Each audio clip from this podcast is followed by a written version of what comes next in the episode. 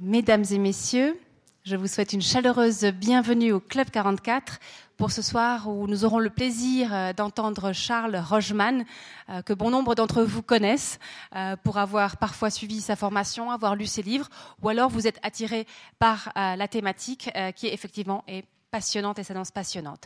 Je me permets de vous annoncer notre prochain rendez-vous comme on le fait euh, toujours, à savoir le jeudi 2 février. Alors vous avez peut-être vu, et si vous ne l'avez pas encore vu, servez-vous, il y a des programmes euh, du mois de février qui sont à votre disposition, des avant-programmes, puisqu'on vient d'annoncer tous les événements de février à juin. On espère qu'ils vous réjouiront, qu'ils vous donneront envie. En tout cas, servez-vous, prenez euh, tout ce qu'il faut comme communication pour être bien informé de ce qui se passe ici. Donc je disais la semaine prochaine, jeudi 2 février, nous aurons le plaisir d'entendre parler Roland Salès.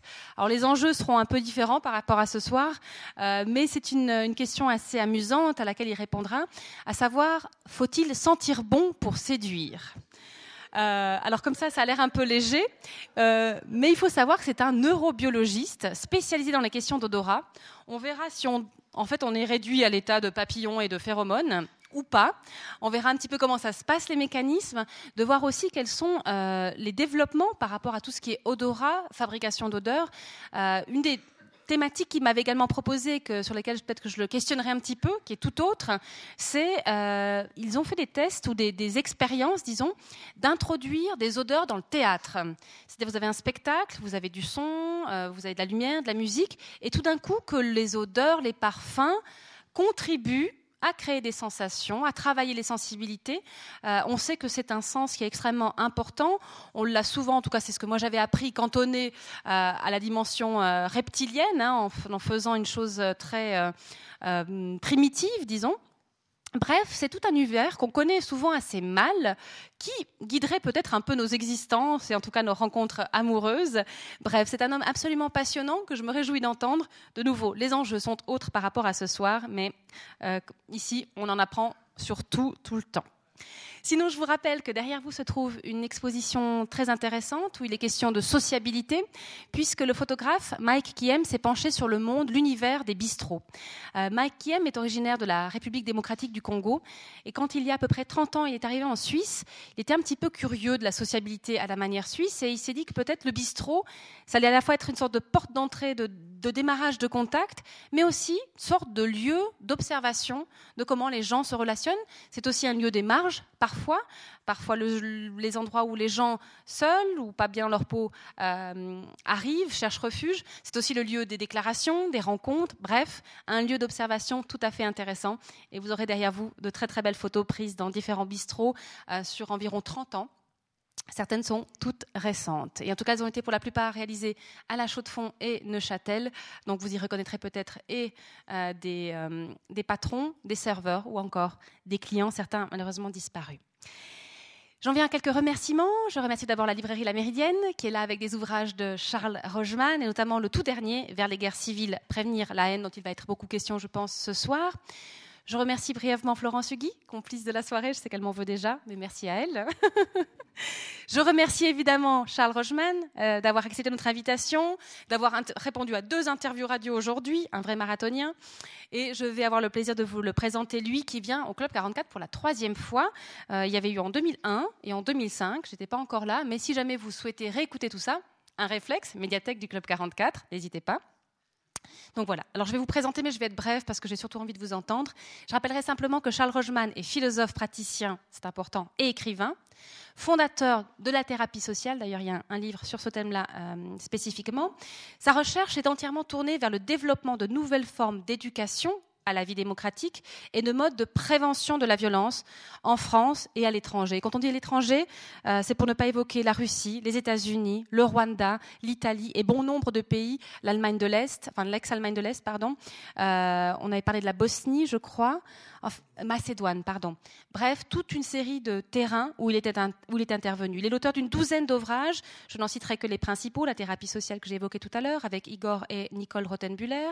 Savoir aimer en des temps difficiles, les trois combats, toujours avec euh, euh, Nicole Rothenbuller. Violence dans la République, l'urgence d'une réconciliation et celui que je citais tout à l'heure, vers les guerres civiles. C'est un formateur prolifique, comme je disais tout à l'heure, puisque des générations entières se sont, sont passées dans ses séminaires, ses ateliers, ses formations. Beaucoup de gens de la région Il faut dire que son approche, l'attention portée non seulement aux individus, mais à la société vue comme un corps, et d'ailleurs il y a tout un, champ lexical euh, qui compare la société au corps avec ses maladies, avec euh, ses épidémies. Euh, et je dirais que ça fait du bien, ça fait du bien de se pencher sur une société avec cette approche-là. Il nous mettra toutefois en garde contre, et un terme que j'aime bien, le vivre ensemblisme, que je brandis à tout bout de champ, donc ça va me faire beaucoup de bien, et euh, vraiment une façon d'aborder la société et de, et de nous obliger à, à, ne pas nous calfeutrer dans notre paresse qui est absolument salutaire. On dit de lui qu'il est un faiseur de paix. On se la souhaite. Et en tout cas, je me réjouis de vous entendre et je vous cède la parole et je vous souhaite à tous une très bonne soirée.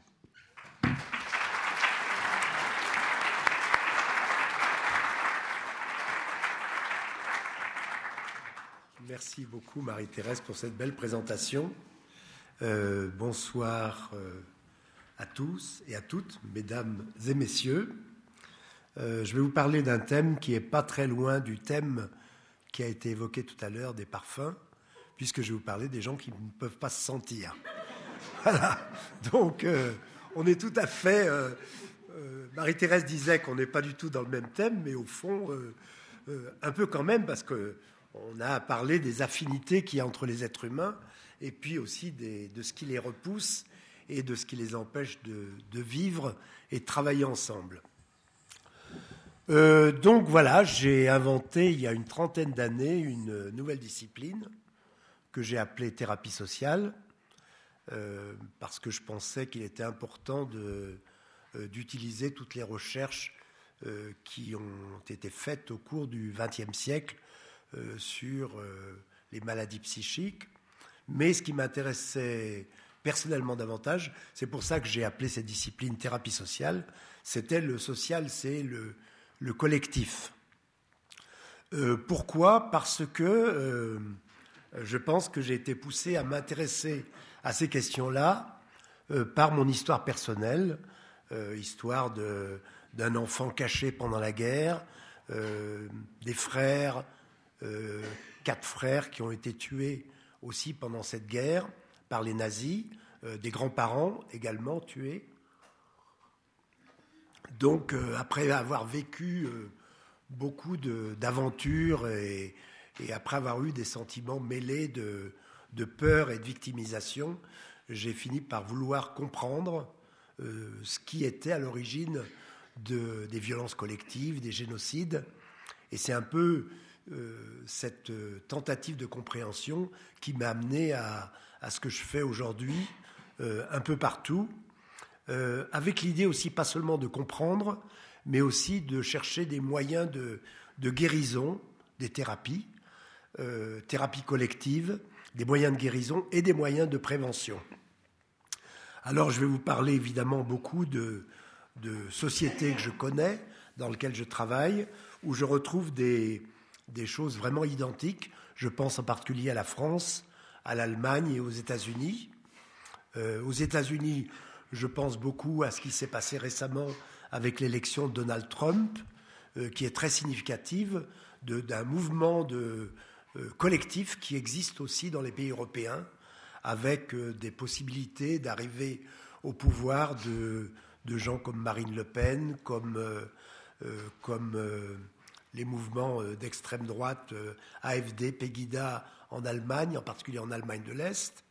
Euh, donc c'est quelque chose qui, qui, préoccupe, mais qu'il faut essayer de comprendre, parce qu'on a aussi le même genre de phénomène en face dans les pays méditerranéens, dans les pays du Moyen-Orient.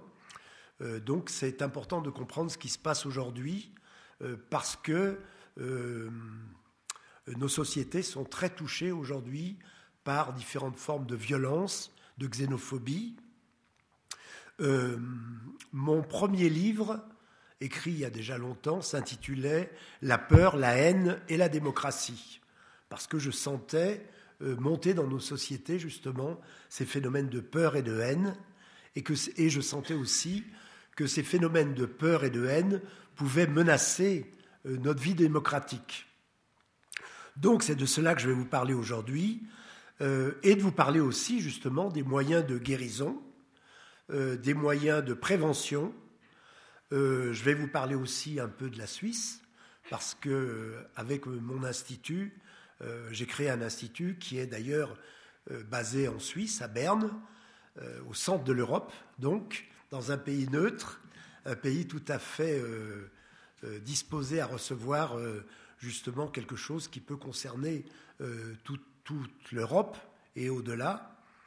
Et donc, euh, euh, je suis aussi très intéressé par ce qui se passe en Suisse, parce que je pense que même si la Suisse va globalement sur ces questions-là beaucoup mieux que la France ou que l'Allemagne, elle est en tout cas, je le sens bien, en danger, c'est-à-dire les choses peuvent évoluer, peut-être plus rapidement qu'on pense, et je pense qu'en Suisse, nous avons besoin aussi, vous avez besoin, nous avons besoin de faire vraiment un travail de prévention pour éviter des euh, situations aussi dommageables pour la vie démocratique euh, que celles que nous connaissons, par exemple en France ou euh, dans d'autres pays.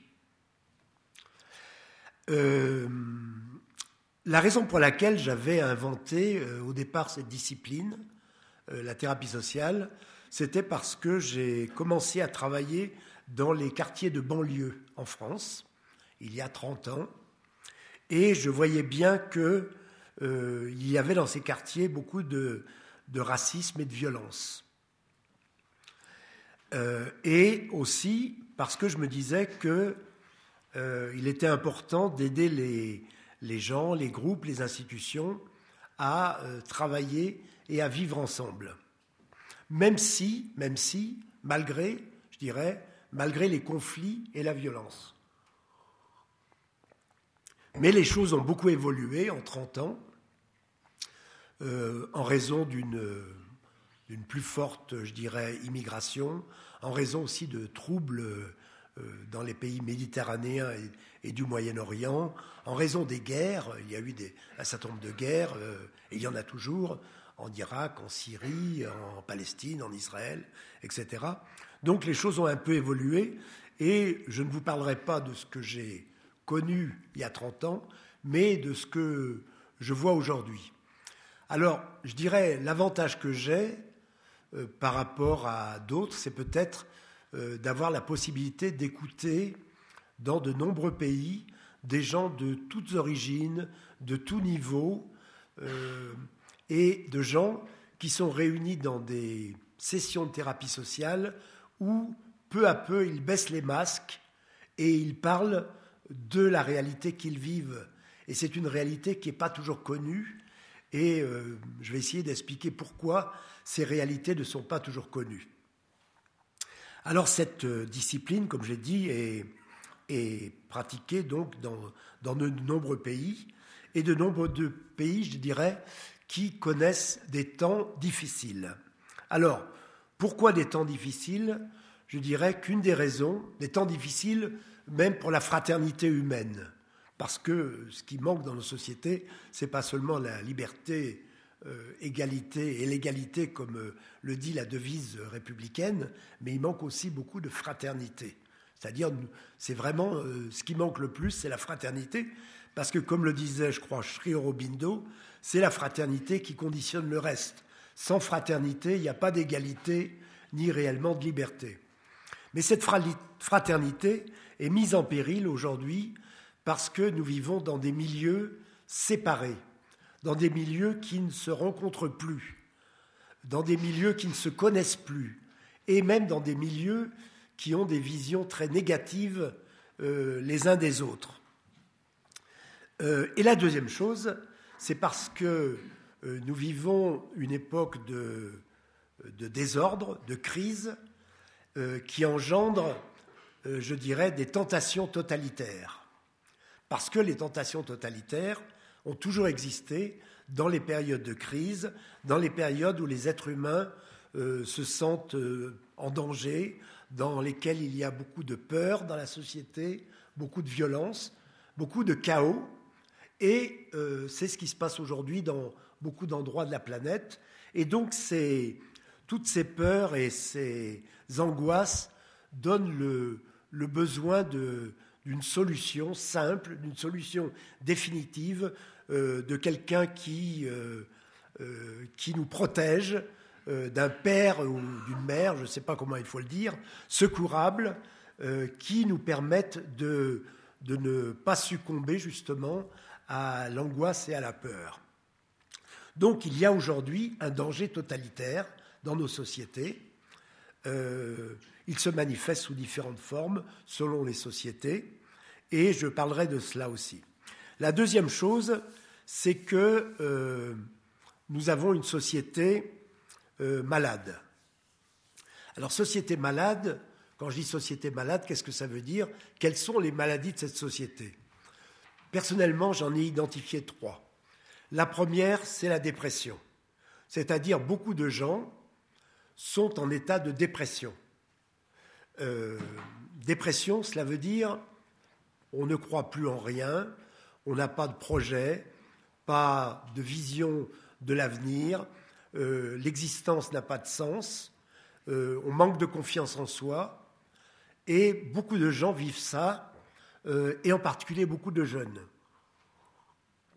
Cet état de dépression, évidemment, masqué par euh, différents subterfuges, que ce soit la consommation à outrance, euh, que ce soit les divertissements divers, mais ça peut être aussi l'alcoolisme, ça peut être l'usage des les toxicomanies, et ça peut aussi se manifester par des suicides, euh, ou des tentatives de suicide.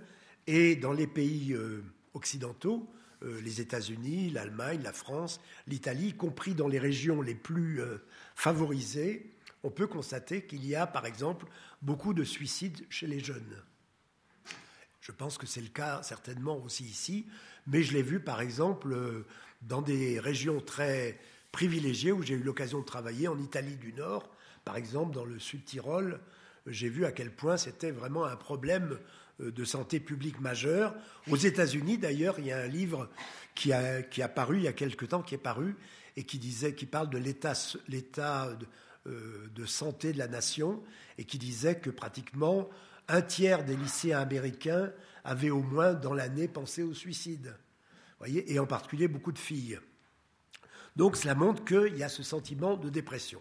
La deuxième maladie sociale, que j'ai constaté, c'est la sociopathie, c'est-à-dire une espèce d'égoïsme social euh, qui fait que on, essaye de, satisfaire ses, besoins matériels ou autres sans égard pour les autres. Et ça se manifeste par exemple par de la criminalité, de la délinquance euh, diverse qui, est très, très évidente dans beaucoup d'endroits en Europe et aux États-Unis.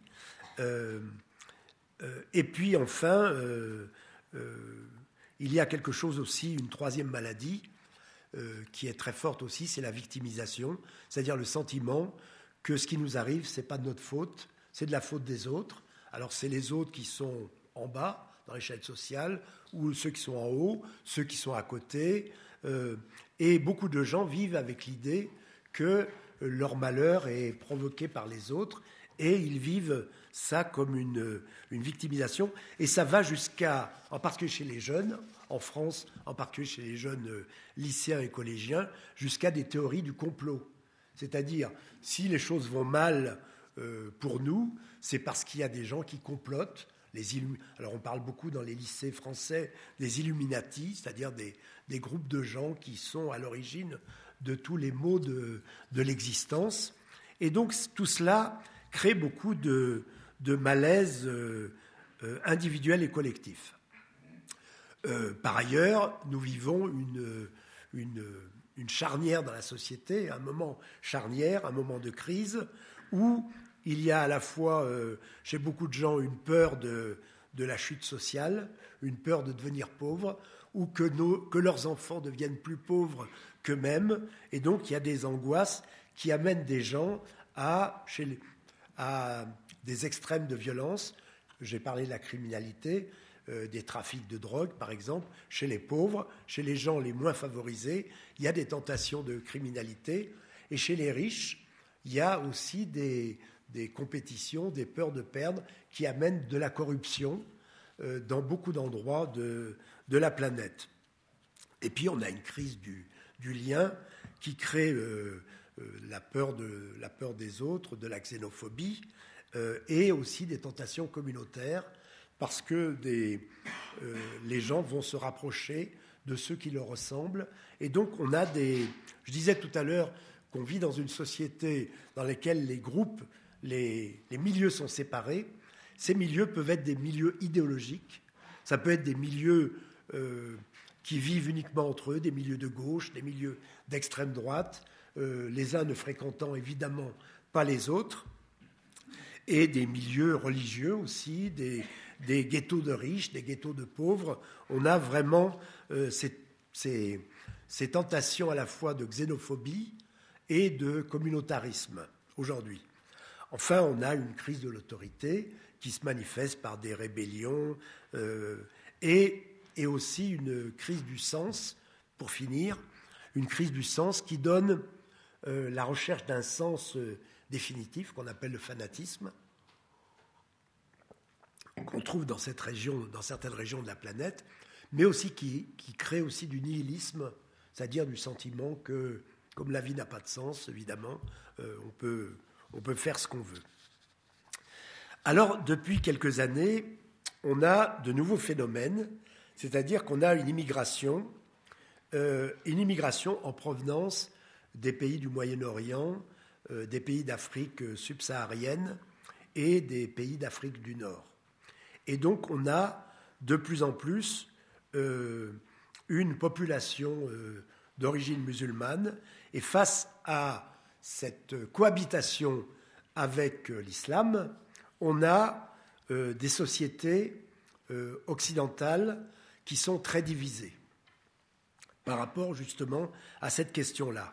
Et on a une espèce de nouvelle lutte des classes, qui est plus la lutte ouvrier contre bourgeois, mais qui a une autre forme de lutte des classes, c'est-à-dire qu'on a d'un côté euh, des milieux, euh, comment je dirais, j'ai vu cela en Allemagne, en France, aux États-Unis, euh, j'écrivais cela comme je le disais, une majorité populaire silencieuse qui est composée d'ouvriers, de paysans, de retraités, de petits commerçants, de petits entrepreneurs, qui sont des gens qui ne bénéficient pas de la mondialisation et qui, au contraire, ont peur des conséquences de la mondialisation. Et euh, de l'autre, l'autre côté de la société, on a une forte minorité euh, qui est importante malgré tout, de travailleurs intellectuels, d'artistes, d'universitaires, d'étudiants, de milieux bohèmes, cosmopolites, journalistes, qui sont des gens que un, américain, un sociologue américain appelait les talking classes c'est-à-dire les classes qui se font entendre, qui peuvent parler. Euh, et il y a d'un côté, du côté des premiers, il y a des gens qui ont peur, euh, qui vivent dans la peur et qui ont peur que, euh, en raison de cette arrivée de populations étrangères et principalement musulmanes, des gens qui ont peur que cette, cette arrivée, cette transformation culturelle leur enlève ce qu'ils ont, leur enlève leur mode de vie, leur civilité, leur, euh, leurs valeurs, etc. Euh, et, ces gens-là, euh, qui ont ces peurs-là, justifiées ou non, et personnellement je me suis aperçu que dans certains cas, ces peurs n'étaient pas justifiées par des dangers réels, mais par des dangers fantasmés, mais quelquefois il y avait des dangers réels il y avait des transformations réelles de la société qui pouvaient faire peur à ces populations-là. Et je dirais que ces populations-là, elles, euh, elles ont, parce qu'elles ont peur, euh, parce qu'elles se sentent menacées, insécurisées, elles vivent aussi dans des endroits où, quelquefois, je pense à la France en particulier, où règnent des insécurités, des délinquances, des trafics de drogue, des, réels problèmes. Et ces populations, elles ont besoin euh, d'une protection. Et elles vont, je dirais, voter ou adhérer à des gens qui leur proposent cette protection et qui leur disent, voilà, nous, on a la solution simple, on va vous débarrasser de ceux qui vous mettent en danger, c'est-à-dire les Roms, les musulmans, les migrants, les réfugiés, économiques ou pas, les clandestins, etc. Et cette population-là, elle a, elle réclame cette protection, et il y a des gens qui leur proposent cette protection, qu'ils s'appellent Marine Le Pen, Donald Trump, euh, Gerd Wilders en Hollande, ou le président de, Hongrie, euh, dont je ne me souviens plus du nom, etc. On a vraiment ce phénomène-là. Et de l'autre côté, on a des gens dont j'ai parlé tout à l'heure, cette espèce de minorité euh, euh, qui fait partie des, des classes, non pas des classes privilégiées, parce que vous avez des gens qui sont travailleurs sociaux, précaires, intermittents du spectacle, etc. Et tous ces gens-là, eux, ont plutôt, je dirais, une haine de tout ce qui représente l'autorité, c'est-à-dire haine de la police, haine de l'armée, haine des riches, haine des...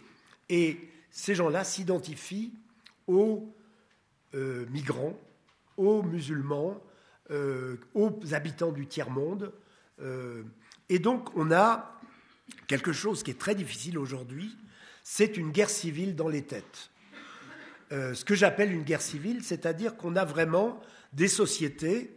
Alors, je ne peux pas dire que c'est la même chose en Suisse, je ne sais pas assez, mais je pressens qu'on a quelque chose d'analogue en Suisse. En France, on a clairement ça. On a une population qui est divisée, des, gens qui se regardent en chien de faïence, qui se diabolisent mutuellement, qui disent aux uns qu'ils sont inconscients et naïfs de ne pas voir le danger, que représente en particulier l'islamisation de l'Occident, comme les gens de Pegida ou les gens euh, qui votent pour des partis euh, euh, comme le parti AFD en Allemagne. Et puis on a de l'autre côté des gens qui s'identifient aux migrants, aux Roms, aux musulmans, qui s'identifient en voyant toutes ces populations-là comme des victimes des oppresseurs qui sont les États et le racisme institutionnel, qui sont l'Amérique, qui sont, etc.. On a, vraiment ça. Et c'est une situation très dangereuse, à mon avis, parce que euh, euh, la guerre civile dont certains parlent de plus en plus, moi j'en parlais depuis 20 ans à peu près, mais euh, on parle beaucoup d'une guerre civile, par exemple en France, entre musulmans et non musulmans. Moi, personnellement, je n'y crois pas.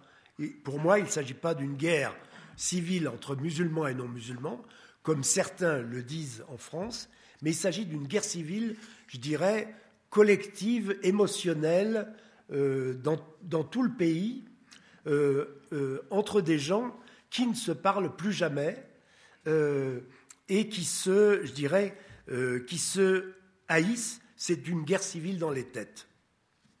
Et donc, moi, je pense que il y a un danger réel, c'est-à-dire qu'il y a euh, dans le monde euh, occidental et aussi au Moyen-Orient, en Afrique du Nord, en Afrique, il y a clairement maintenant euh, ce que j'appelais tout à l'heure des mouvements totalitaires. et il y a ces, ces, je dirais, ces mouvements totalitaires qui s'avancent euh, qui peuvent être, euh, selon les sociétés, euh, très différents les uns des autres. Et face à ce danger totalitaire, il est, qui est comparable d'ailleurs à, ce qui s'est passé en Europe dans les années 30, pour la même raison. En, Europe dans les années 30, on avait une société très patriarcale après la guerre de 14-18, qui a été ébranlée par la, la modernité euh, et la modernité a amené un rôle différent des femmes, un rôle euh, euh, différent, je dirais, des, jeunes générations, etc., qui a fait très peur et qui a amené des, régressions autoritaires du type fasciste. Et on a cette même tentation totalitaire qui existe aujourd'hui dans les pays du Moyen-Orient et d'Afrique du Nord, où il y a aussi une société patriarcale qui est en but aux assauts de la modernité, euh, qui donne un rôle différent aux femmes, qui rôle un rôle différent euh, aux juifs, par exemple, qui donne un rôle différent, euh, une, nouvelle aux jeunes générations. Et face à ça, il y a des tentatives en Occident comme en Orient de régression où on veut retourner au chef, au, père, à l'homme, c'est-à-dire il y a cette tentation de retourner en arrière vers une époque où les chefs étaient des chefs, les hommes étaient des hommes, les pères étaient des pères, et, cette tentation totalitaire euh, qui existe en Europe, qui existe au Moyen-Orient, comme je disais, qui a existé en Europe euh, très fortement pendant les, périodes qui ont vu naître euh, les fascismes, eh bien, face à cette société totalitaire, cette tentation totalitaire, il, serait très important que nos sociétés démocratiques soient unies au lieu d'être aussi divisées. Euh, la deuxième chose euh, importante qu'il faut remarquer, c'est la question de la diversité. Euh, on parle aussi beaucoup aujourd'hui de la diversité. Certains la, portent au nu en disant la diversité est une richesse.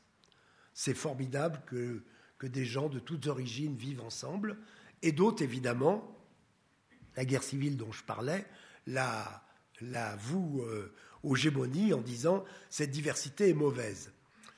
Euh, j'ai eu l'occasion aux États-Unis de former des gens à ce qu'ils appellent le diversity leadership, et j'avais toujours une, phrase en tête que j'avais euh, inventée. Je disais le problème n'est pas la diversité, le problème c'est la violence. Et je disais, euh, la diversité, bah, c'est très bien la diversité. Nous sommes déjà divers. Nous sommes vieux, jeunes, euh, enfants, parents, jeunes, enfin femmes, hommes, et homosexuels, hétérosexuels. Tout ça, c'est une richesse. Le problème de la diversité, c'est quand il y a de la violence. Or, aujourd'hui, dans la diversité, il y a de la violence. Et la violence de, tous les côtés. Il y a de la violence quand des, des migrants, par exemple, euh, euh, méprisent les sociétés d'accueil, ou quand des migrants, par exemple, euh, ne respectent pas les lois, par exemple, du pays d'accueil, ou lorsqu'on constate que dans des milieux de banlieue, par exemple, et des quartiers où vivent beaucoup de migrants, il y a énormément de délinquance et de criminalité, etc. Donc il y a des formes de, violence, aussi de mépris pour les infidèles, par exemple dans certains cas. Et de l'autre côté, il y a aussi de la violence parce qu'il y a de la xénophobie, parce qu'il y a du racisme, parce qu'il y a, euh, des généralisations sur, euh, à partir par exemple de, de la peur de l'islam radical, il y a des généralisations sur l'ensemble des citoyens, des, compatriotes musulmans. Donc il y a de la violence. Donc, cette discipline que j'ai inventée il y a 30 ans, eh bien, je trouve que je l'avais inventé, euh, et puis d'ailleurs, euh, on y travaille toujours. Il y a, il y a des. Euh, on est pour le moment une petite équipe, on a formé beaucoup de gens, et donc on travaille aussi sur les, les problèmes des équipes, les problèmes des, dans les, dans les, les hôpitaux, comment les différents métiers, corps de métier peuvent travailler ensemble. On travaille vraiment sur le, les différentes formes de vivre ensemble. Mais je crois aussi euh, et c'est pour ça que je, veux en parler aujourd'hui, c'est que la thérapie sociale que j'ai inventée est aussi une méthode de prévention de ces, je dirais, malheureusement, futures guerres civiles. Euh, je pense qu'il faut se méfier euh, d'une situation qui peut être précaire. J'ai vraiment eu l'occasion de travailler dans des pays qui avaient connu des guerres civiles, comme le Rwanda. J'ai vu comment euh, des guerres civiles se préparent des dizaines d'années à l'avance, euh, comment des haines montent peu, à peu entre différentes parties de la population, et comment le jour où il y a des catastrophes, des attentats par exemple terribles, euh, on peut, on peut, les choses peuvent s'écrouler et les, haines peuvent se transformer en passage à l'acte. Je l'ai vu au Rwanda, je l'ai vu dans l'ex-Yougoslavie, euh, on l'a vu dans de nombreuses situations. Donc il faut faire très attention. Euh, Sarajevo, on parlait tout à l'heure de Sarajevo. Sarajevo était une ville où différentes communautés vivaient ensemble paisiblement avant les, guerres civiles yougoslaves. Euh, Beyrouth aussi. Beyrouth, il y a de nombreuses années, Beyrouth était une ville où coexistaient euh, euh, les différentes religions. la Syrie aussi, des chrétiens et, et l'Irak, des chrétiens, des musulmans, vivaient en paix ensemble. Bagdad était une ville dans les années 30 où la moitié de la ville était composée de juifs. Donc il faut faire attention à ces situations c'est-à-dire, plutôt que de, déplorer une, fois que les, malheurs sont arrivés, il vaut mieux faire un travail de prévention. Donc, bien que je fasse avec les moyens de la thérapie sociale un travail de réconciliation, par exemple au Rwanda, entre les, ex-génocidaires et les rescapés, euh, c'est bien de faire de la réconciliation après, mais je pense qu'il est important de faire de la prévention. Donc je vais vous parler maintenant de ce qu'on peut faire avec euh, ce travail de thérapie sociale en prévention de ces, haines qui risquent d'emporter des sociétés. Et encore une fois, je parle à des gens qui vivent en Suisse et qui se disent, bon, tout ça est un peu loin de nous parce que, ok, en France, euh, etc. Mais on a vu, par exemple, comment d'un seul coup, avec euh, l'élection de Donald Trump, on a vu comment d'un seul coup les États-Unis, qui semblaient un pays à peu près en état d'équilibre, comment ce pays était vraiment maintenant en état de, euh, de, pré-guerre civile. Et donc il faut faire attention parce que euh, les, les, passages à l'acte dans les guerres civiles euh, arrivent avec trois, avec, je dirais, avec trois conditions. La première condition, c'est que il y a ce dont j'ai parlé tout à l'heure, une montée progressive des haines entre différentes parties de la population. La deuxième condition, euh, c'est qu'il arrive des événements traumatiques qui font peur, des révolutions, des catastrophes, des attentats, etc. Euh, donc qui créent de la peur. Et la troisième condition, je dirais, c'est qu'un gouvernement donne une permission de tuer. Et à ce moment-là, quand un gouvernement donne une permission de tuer, on constate que beaucoup de gens qui étaient dans l'ombre et qui avaient beaucoup de destructivité, de haine en, eux, euh, prennent le dessus, euh, arrivent, sortent dans la société et peuvent entraîner d'autres personnes à commettre euh, des actes terribles. On a connu ça en Algérie. Il y a eu une guerre civile algérienne qui a fait 3000 morts. On a connu ça dans d'autres endroits. Donc, prévention. Alors, prévention, quels sont les différents moyens de prévention? La première, c'est qu'il faut casser les ghettos. C'est-à-dire, il faut amener des gens à se rencontrer, des gens qui ne se rencontrent jamais. Alors, par exemple, ce que je fais en ex-Allemagne de l'Est, à Dresde, c'est que je crée des groupes dans des quartiers de Dresde qui réunissent des gens de Pegida, des gens qui sont euh, euh, qui luttent contre ce qu'ils appellent l'islamisation de l'Occident, parce que Pegida, ça veut dire euh, mouvement contre l'islamisation de l'Occident, et des gens qui sont favorables à l'accueil de, beaucoup plus de réfugiés, beaucoup plus de migrants, des gens qui font partie de mouvements antiracistes.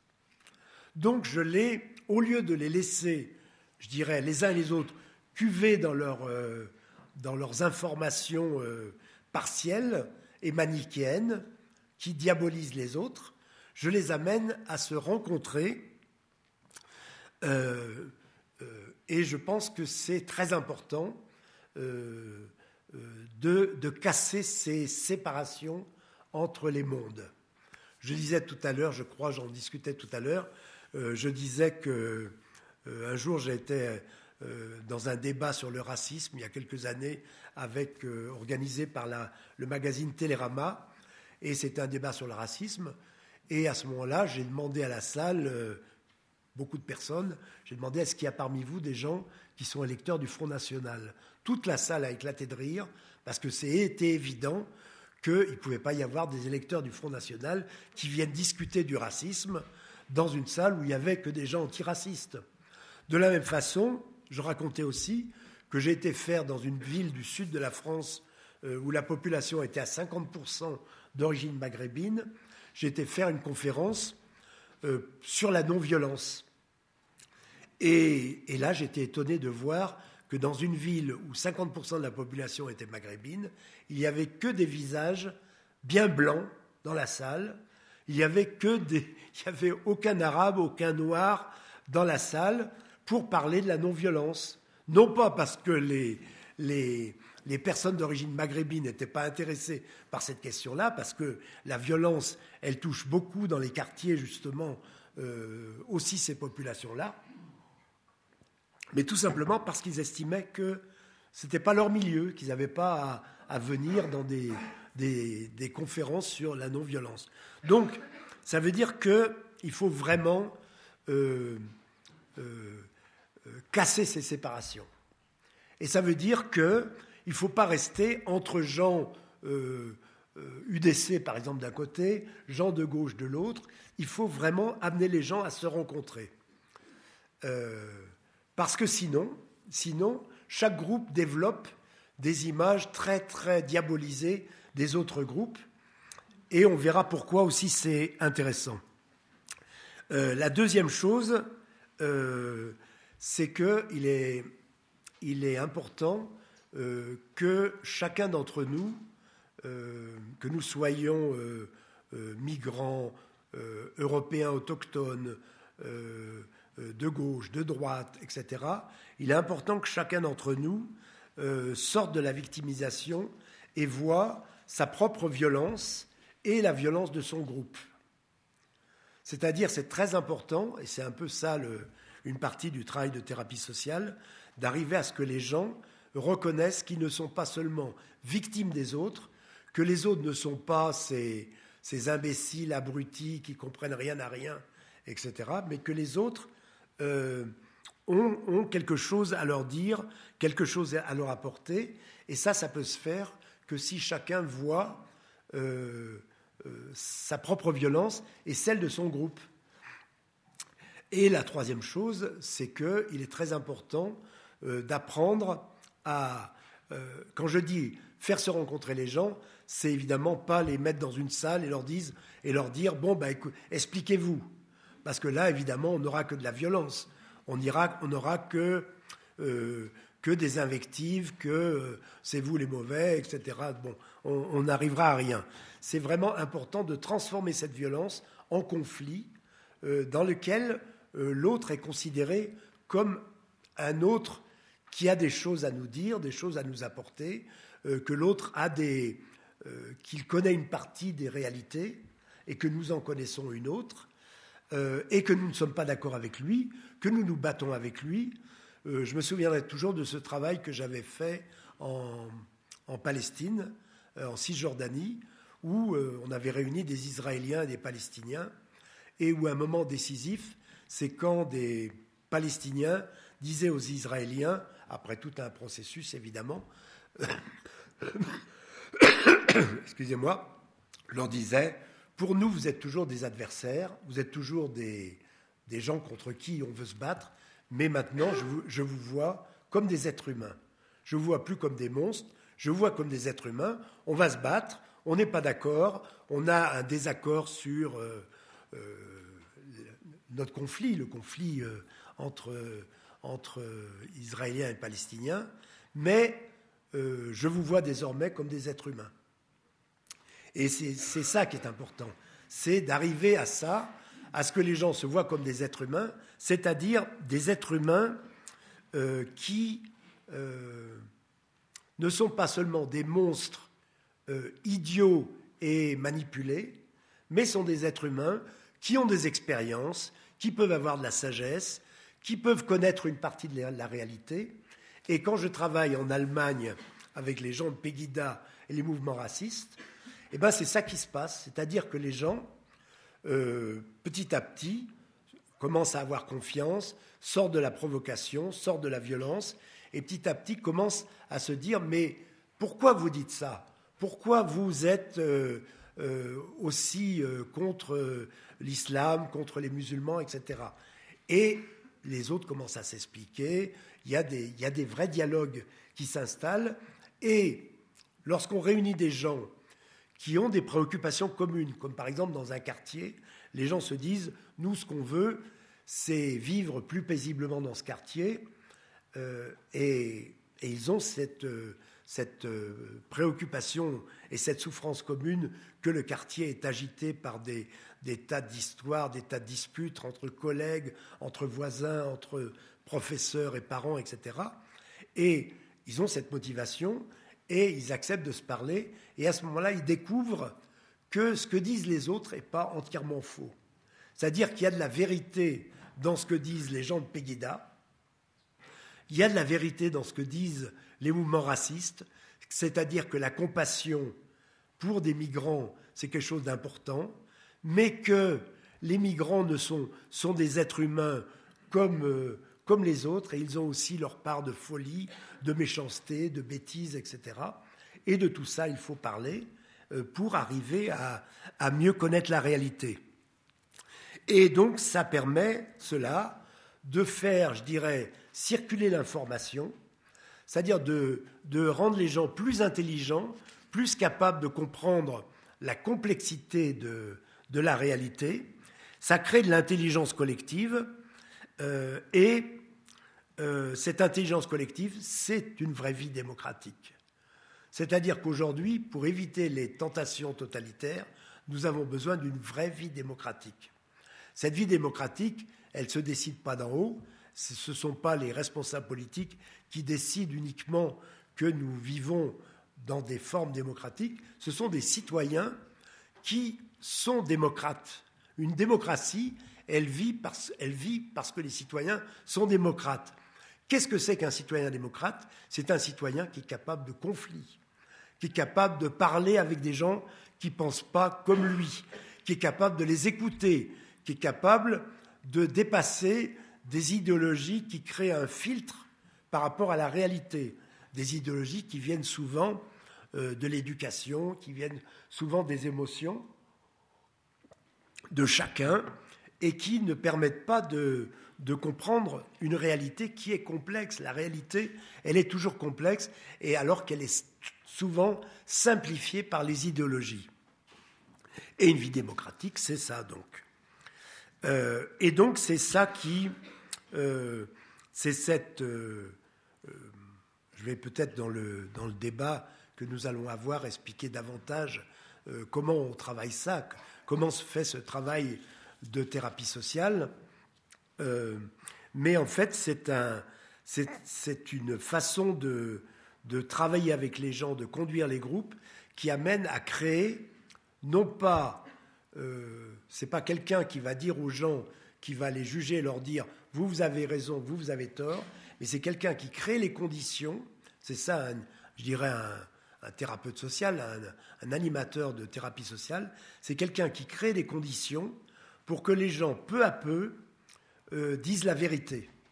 Disent la vérité, sortent d'abord de la violence, qui consiste à, à avoir une image euh, déformée des autres, mais arrivent à dire la vérité et arrivent à exprimer, avoir suffisamment confiance en eux et en leurs paroles, même si ce sont des femmes de ménage, même si ce sont des mères de famille euh, maghrébines dans un quartier, même si c'est un policier, que les gens arrivent à dire euh, ce qu'ils vivent, ce qu'ils pensent, euh, et à ce moment-là, il y a vraiment un échange qui rend l'ensemble des gens plus intelligents et qui crée vraiment cette, cette intelligence collective qui fait que les gens se disent ah, alors euh, le problème c'est peut-être pas vous, euh, c'est peut-être pas vous, mais c'est peut-être toutes sortes de, choses qui, qui, font partie du problème.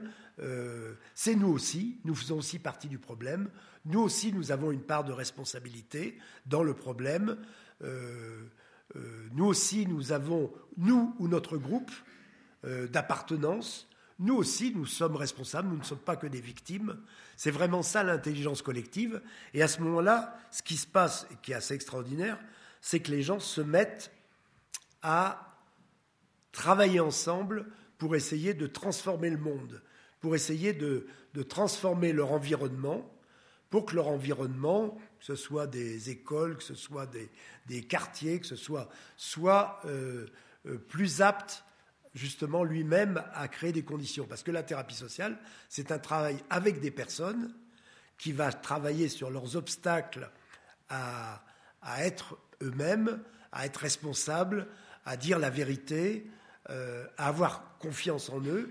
Mais c'est un travail aussi où on essaye que tous ces gens-là euh, aient une, action politique, c'est-à-dire aient une action sur leur environnement, quel que soit leur environnement. Leur environnement, ça peut être leur école, leur environnement, ça peut être un commissariat de police, ça peut être un quartier, ça peut être une ville, euh, ça peut être, euh, par exemple, au Rwanda, l'environnement, c'est les villages ou la prison, puisque j'ai eu l'occasion de travailler dans les prisons au, Rwanda. Euh, c'est vraiment ça. C'est une capacité de travailler ensemble à éviter d'abord les tentations totalitaires et à travailler ensemble pour recréer une vie démocratique. Alors je sais que je suis ici dans un pays où il y a euh, un semblant de vie démocratique. Je dis non, c'est pas gentil, un, semblant de vie démocratique. Euh, il y a une sorte de vie démocratique, euh, je dirais plus, plus réelle qu'en France ou aux États-Unis ou dans d'autres pays. Mais malgré tout, on peut encore renforcer la démocratie, parce que la démocratie, elle est aussi dans les écoles, elle est aussi dans tous les lieux où nous vivons, où nous travaillons. On peut renforcer la démocratie, mais il faut bien comprendre que ce qui se passe aujourd'hui, ça va vraiment pas dans le sens de la vie démocratique, ça va dans un sens totalitaire et ça va dans un sens, euh, je, disais, tout à l'heure, euh, d'une certaine forme de, guerre civile ou de, guerre tout court. Et donc je pense que face aux dangers totalitaires qui nous menacent, euh, je finirai par ça en disant que j'ai fait l'observation que quelqu'un comme Breivik, vous savez, celui qui a euh, commis un massacre au nom d'une idéologie, je dirais, euh, suprématiste blanche en Norvège, que ce que pense Breivik, beaucoup d'Européens et d'Américains le pensent. Simplement, pour le moment, il ne passe pas à l'acte, mais il pense tout à fait la même chose que Breivik. Et je dirais qu'il y a aussi de l'autre côté, par exemple, beaucoup de musulmans qui pensent la même chose sur les juifs, sur l'Occident, beaucoup, beaucoup pensent la même chose que des gens comme ceux qui ont commis les attentats, euh, Mohamed Merah, Nemouche, euh, les attentats du Bataclan, sans aller évidemment jusqu'à passer à l'acte, en ayant même horreur de ces, de ces passages à l'acte. Mais il faut faire attention parce que les, les mentalités existent et je pense que beaucoup de gens pensent que par exemple, dans le monde musulman, beaucoup de gens pensent que le monde est, soumis à, la, volonté des, sionistes et des juifs. Beaucoup de gens en Europe pensent qu'ils sont menacés par, euh, par l'islam, et pas seulement par l'islam radical, mais par tous les musulmans, et qu'il faut euh, bouter tous les musulmans hors d'Europe. Et euh, il faut comprendre que euh, ces mentalités collectives sont très dangereuses, même si pour le moment, on voit pas, on voit, les choses s'expriment seulement dans les, dans les familles, dans les cafés, dans les bars, etc. Mais moi, je sais, euh, j'écoute euh, partout, et je sais que partout, il y a cette, ce danger, et ce danger qui est, que toutes ces sociétés se divisent en de multiples euh, tribus, je dirais, euh, qui, euh, un jour ou l'autre, peuvent entrer en guerre les unes avec les autres. Donc c'est important d'avoir une société unie, quelles que soient les origines des gens, quelle que soit leur couleur de peau ou leur religion, mais qu'il y ait cette espèce d'union euh, de gens qui ne se méprisent pas, qui ne se diabolisent pas mutuellement et qui soient unis dans une vraie vie démocratique où le conflit est possible, où on peut être en désaccord, où on peut euh, euh, se reprocher des choses mutuellement, mais où on se considère comme des partenaires face à des dangers totalitaires qui, sont, qui, arrivent et qu'on voit bien arriver à la fois dans les pays d'Orient et les pays d'Occident. Merci beaucoup. Le débat est ouvert.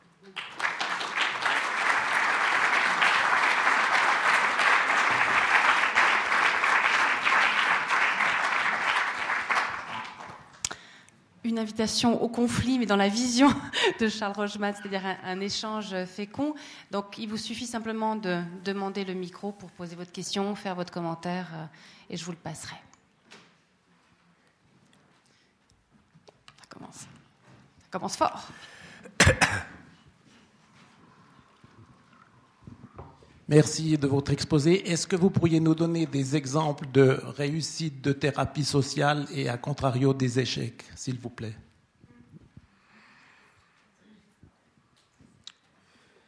Euh, Comment dire? Je ne sais pas si on peut parler en termes de réussite et d'échec. Je pense que euh, ce travail de thérapie sociale, de toute façon, il a besoin de se faire. Euh, il peut échouer parce que euh, les gens qui le mènent euh, euh, vont être limités dans leur propre capacité de, travailler avec des groupes. il peut être limité par des événements extérieurs. donc, moi, je ne parle pas en termes de réussite et d'échec, je, je, parle seulement en termes de est-ce qu'il faut faire ce travail-là ou non? Est-ce qu'il faut réunir vraiment euh, des gens qui pensent différemment euh, Je dis oui. Je dis parce que si on ne les réunit pas, euh, les gens restent enfermés dans leurs propres informations et leur propagande. et donc je pense qu'il faut réunir les gens. Est-ce qu'il faut aider les gens à passer de la violence au conflit? Oui, je pense qu'il faut aider les gens à, passer de la violence au conflit. Est-ce qu'il faut que les gens regardent leurs propres responsabilités et arrêtent de dire tout ce qui arrive, c'est de la faute des autres? Euh, je dis oui.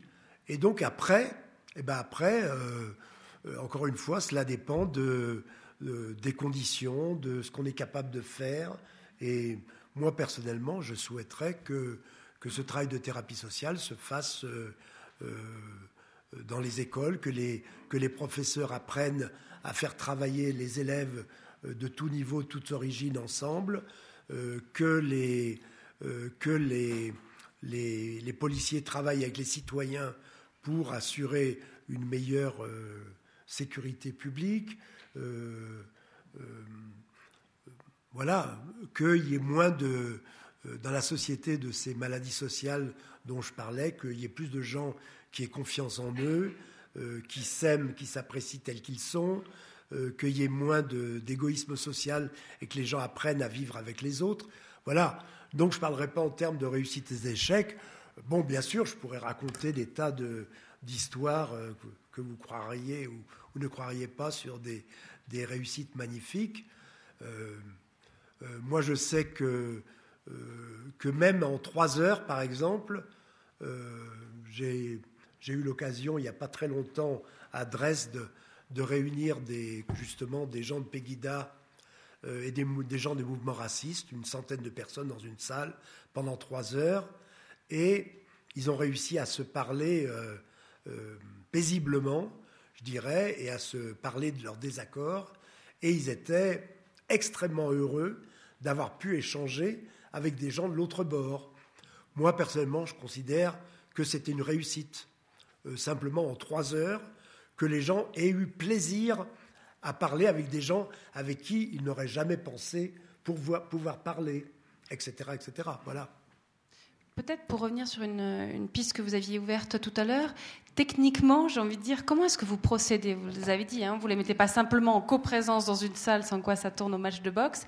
Euh, quelles sont les stratégies, euh, sans dévoiler tous vos secrets, mais quand même, quelles sont les stratégies que vous mettez en place? Sont, Comment on met en place des conditions de possibilité pour un dialogue? Alors, euh, d'abord, euh, il faut trouver quelque chose qui motive les gens à participer à ce dialogue. C'est-à-dire, euh, les gens ne vont pas partir à, ce dialogue pour le plaisir de rencontrer leurs ennemis. Ça ne les intéresse pas de rencontrer leurs ennemis. Il faut qu'il y ait une motivation. Donc, il faut d'abord chercher la motivation. Par exemple, au Rwanda, je mets ensemble, enfin, je forme des gens qui, eux, font ce travail-là, mais j'y ai participé aussi. Je mets ensemble des gens qui ont été en prison parce qu'ils ont commis des actes, euh, des massacres pendant le génocide. Et ces gens-là, après la prison, reviennent dans leur village et se retrouvent avec les rescapés dont ils ont tué la famille. Alors, ils sont réunis, non pas pour se réconcilier, parce qu'ils n'ont pas envie de se réconcilier, ils sont réunis parce qu'il faut qu'ils discutent ensemble de, des, indemnisations et des, et des, et des euh, comment on appelle ça, des, des dédommagements, parce que pendant que les hommes allaient assassiner, les femmes pillaient les maisons des voisins. Donc il faut discuter de ça. Alors comment ça va se faire? Est-ce qu'il faut euh, faire du travail? Est-ce que ces gens-là doivent faire du travail pour leurs voisins? Est-ce qu'ils doivent payer avec des animaux, avec de l'argent? Donc les gens sont réunis pour parler de ça. Ou alors ils se réunissent pour essayer de créer une coopérative pour développer le village, etc. C'est un exemple très simple, mais pour dire qu'il faut qu'il y ait une motivation à se rencontrer, même si au départ il y a de la haine, même si au départ il y a de la méfiance, même si au départ il y a de la peur. Donc il faut trouver des motivations. À par exemple, je ne mets pas ensemble des responsables politiques de Pegida avec des, responsables des Verts. Par exemple, parce qu'ils n'ont aucun intérêt à se réconcilier, puisque leur, je dirais, leur carrière politique dépend de, du fait qu'ils s'opposent euh, à l'autre parti. Donc ils n'ont aucun intérêt à, bien s'entendre. Mais par contre, des citoyens lambda euh, qui vivent dans un quartier, j'ai cité cet exemple tout à l'heure, des citoyens lambda qui adhèrent aux idées de Pegida ou qui adhèrent à, des mouvements d'accueil, euh, à des, actions, par exemple, d'accueil des réfugiés, Welcome Refugees, etc. Ce sont des gens qui vivent dans un même quartier et qui souffrent euh, de, du désordre euh, qu'apportent tous ces problèmes-là, du fait qu'il va y avoir un foyer de migrants qui va arriver dans le quartier, que le gouvernement a imposé, et que des gens ont peur que ça va créer des problèmes de sécurité. Ou bien il y a par exemple des, des parents d'élèves qui sont très en colère contre les enseignants parce que des enseignants font de la propagande antiraciste euh, aux enfants, font des, des, cours sur la tolérance pour les enfants, alors que les parents, eux, sont contre les, les réfugiés. Donc ils viennent se plaindre dans les écoles, donc il y a des disputes sans arrêt. Et les gens ont envie de vivre dans leur quartier euh, plus paisiblement. Donc ils ont une motivation et donc ils sont prêts à discuter, surtout qu'on leur dit, alors je n'ai pas là le, le texte des invitations. Mais les gens que j'ai formés là-bas sur place à Dresde ont écrit des invitations extraordinaires qui motivent les gens à venir. Les gens se disent qu'ils vont venir et qu'on va les écouter pour une fois, qu'ils vont pouvoir dire euh, ce qu'ils ont à dire sur ces questions de foyers de migrants, sur l'accueil des réfugiés, etc. Euh, qu'ils vont pouvoir euh, exposer leurs arguments, que, les autres vont les écouter, etc. Et donc, on, crée les conditions pour que les gens aient envie de venir, parce que contrairement à ce qu'on croit, les gens ont envie de parler, ont envie de dire ce qu'ils pensent, et malheureusement, en dehors de ce que j'avais appelé les talking classes, euh, les gens ne sont pas, euh, on ne les entend pas, ils ne sont pas écoutés. Les électeurs de Trump, par exemple, sont des gens qui n'ont pas été écoutés dans ce qu'ils avaient à dire sur les, les conséquences qu'il vivait de la, mondialisation, de l'affirmation positive, par exemple, euh, du fait qu'il se sentait euh, euh, désavoué par les élites, etc., etc. Il y a beaucoup de choses. Et ces gens-là qui n'étaient pas écoutés, eh ben, ils se disent, pour une fois quelqu'un nous écoute, on va voter pour lui. Et c'est ce que font en général les démagogues. Les démagogues disent, on va vous écouter, on va vous protéger, ne vous inquiétez pas, etc. Et les gens ont envie de ça. Ils ont envie de, participer, de parler. J'ai organisé des groupes euh, entre des policiers et des habitants de quartier, organisé des, rencontres entre des blancs et des noirs aux États-Unis. Euh, et les gens sont heureux de faire ça. Quand j'ai je parlais tout à l'heure de ces séances avec Pegida et, les mouvements antiracistes. Les gens sortaient de là euh, très heureux parce qu'ils avaient enfin pu parler. Par exemple, on avait fait des, sortes de... Alors, je ne peux pas exposer toute la méthode, mais je disais, je, m'étais embarqué dans l'explication. la première étape, je dirais, c'est que les gens se disent que, que vous êtes là pour eux, que moi qui suis là, je ne suis pas là comme juge qui va décider si c'est les gens de gauche ou les gens de droite qui ont raison, si ce sont les musulmans ou les non-musulmans qui ont raison. Je suis là, j'ai mes propres opinions, je ne suis pas neutre, mais je suis là pour créer les conditions euh, pour que les gens se rencontrent et se parlent. Alors donc ça, ça, ça, ça veut dire que les gens sentent qu'ils vont tous être écoutés, que les gens sentent qu'ils vont être petit à petit dans un, dans un climat de confiance, où petit à petit ils vont se connecter avec les autres et voir que les autres sont des êtres humains comme eux, sont des êtres humains qui ont des émotions, qui ont une histoire personnelle, qui ont des convictions, euh, qui ont des, informations aussi sur la réalité.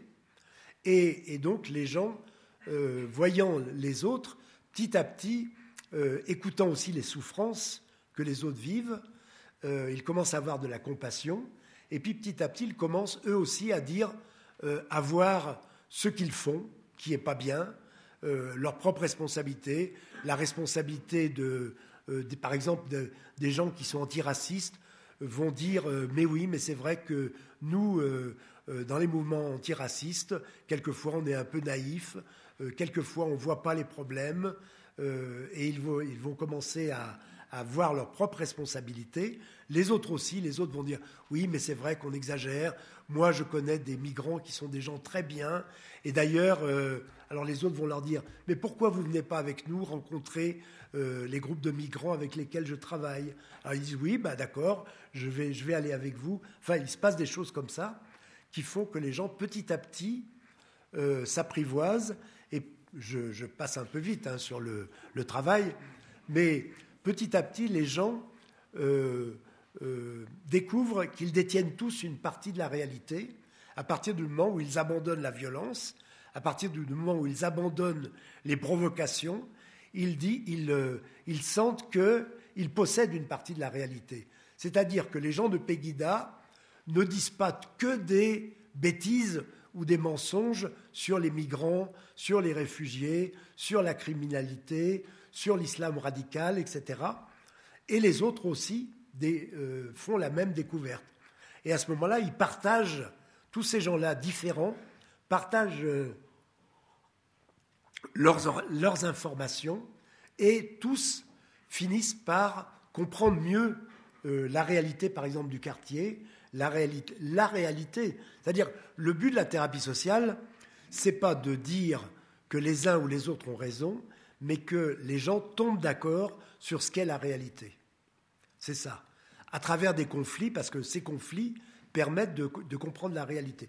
Et quand on comprend la réalité, on devient capable de la transformer. Quand on est uniquement dans les fantasmes et l'opposition aux autres, la diabolisation réciproque de l'autre camp, on ne parle pas de la réalité. On parle que de euh, euh, c'est des imbéciles, les gens de Pegida, ils sont manipulés, c'est des fachos, c'est des, néo-nazis, etc. Alors qu'il y a des mouvements néo-nazis extrémistes, mais il n'y a pas que des mouvements néo-nazis. Et puis les autres ne disent pas, oui, tous les migrants sont des anges, ils sont parfaits, euh, il n'y a pas de problème, il n'y a que des réfugiés, etc. On parle vraiment de la réalité, et la réalité, elle est complexe, et on s'aperçoit que les êtres humains, ils partagent quelque chose qui est de la sagesse et de la, folie, et qu'on euh, peut arriver à faire quelque chose et agir. Et encore une fois, c'est ça la vie démocratique. Il y avait une autre question ici, je pense en aura tout plein. Merci beaucoup pour votre discours qui m'a beaucoup inspiré. J'aurais bien euh, votre avis sur un problème qui m'inquiète un peu dans les entreprises, dans les euh, institutions. On communique de plus en plus par voie électronique et on collectionne aussi beaucoup de dates. Alors, euh, parfois, moi, personnellement, je me sens un peu très proche de, euh, de, la surveillance euh, totale un peu. Qu'est-ce que vous pensez de cette nouvelle forme de communication hein? qui d'un côté ont leur bien, à mon avis. Si, euh, voilà, mais s'il y a des choses complexes, ça peut facilement euh, euh, causer des conflits assez importants.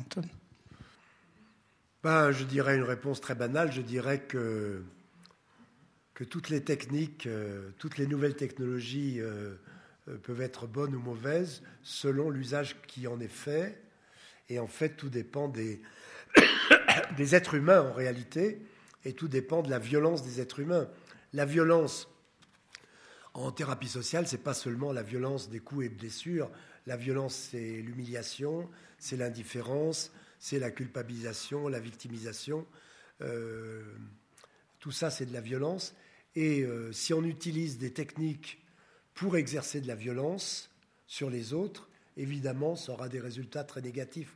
Si on utilise les techniques, au contraire, pour créer de la coopération et, de, et, de, et du conflit constructif, euh, bien sûr, les techniques, elles, elles seront quelque chose de,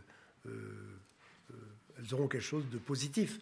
Mais le problème, c'est quand même les êtres humains, et je pense que c'est toutes les mesures qu'on prend, les mesures souvent technocratiques ou bureaucratiques, euh, qui ont leur, euh, intérêt, elles ne sont pas suffisantes si on ne regarde pas euh, ce qui se passe chez les êtres humains, et les êtres humains à tous les niveaux. je parlais tout à l'heure de la victimisation, quelque chose que je n'ai pas dit, mais que je dis souvent. On dit toujours, et en particulier lorsque on, on, pense un peu plus à gauche, on dit toujours que les problèmes de notre société sont faits par des minorités là-haut euh, des multinationales, des financiers, etc. Et moi, je dis toujours, mais ce qu'il faut, on s'en sortira pas comme ça, parce qu'on a déjà fait ça en disant, il faut supprimer les, les classes dirigeantes. On a fait ça avec le communisme. On a vu ça donner. Il y a eu de nouvelles classes dirigeantes euh, qui euh, étaient issues du peuple. Donc ça n'a rien changé. je pense qu'il faut qu'on arrive à regarder, c'est ça une leçon de la thérapie sociale, c'est que le mal, il est partout. Il est mal en nous, la violence et le mal est en nous tous. Et, et, je dis toujours, lorsqu'on parle des problèmes, de, par exemple, de banlieue, où j'ai beaucoup travaillé, je dis toujours que dans une banlieue, euh, un groupe d'une dizaine de jeunes euh, qui ne vont pas à l'école, euh, qui n'ont pas fait d'études, qui ont entre 15 et 30 ans, peuvent abîmer la vie de tout un quartier beaucoup plus efficacement que les multinationales. Parce qu'ils vont créer dans le quartier une espèce de, d'insécurité et de malheur en détruisant les, les, modes euh, de vie, de civilité, de vivre ensemble des gens, encore plus efficacement que les multinationales.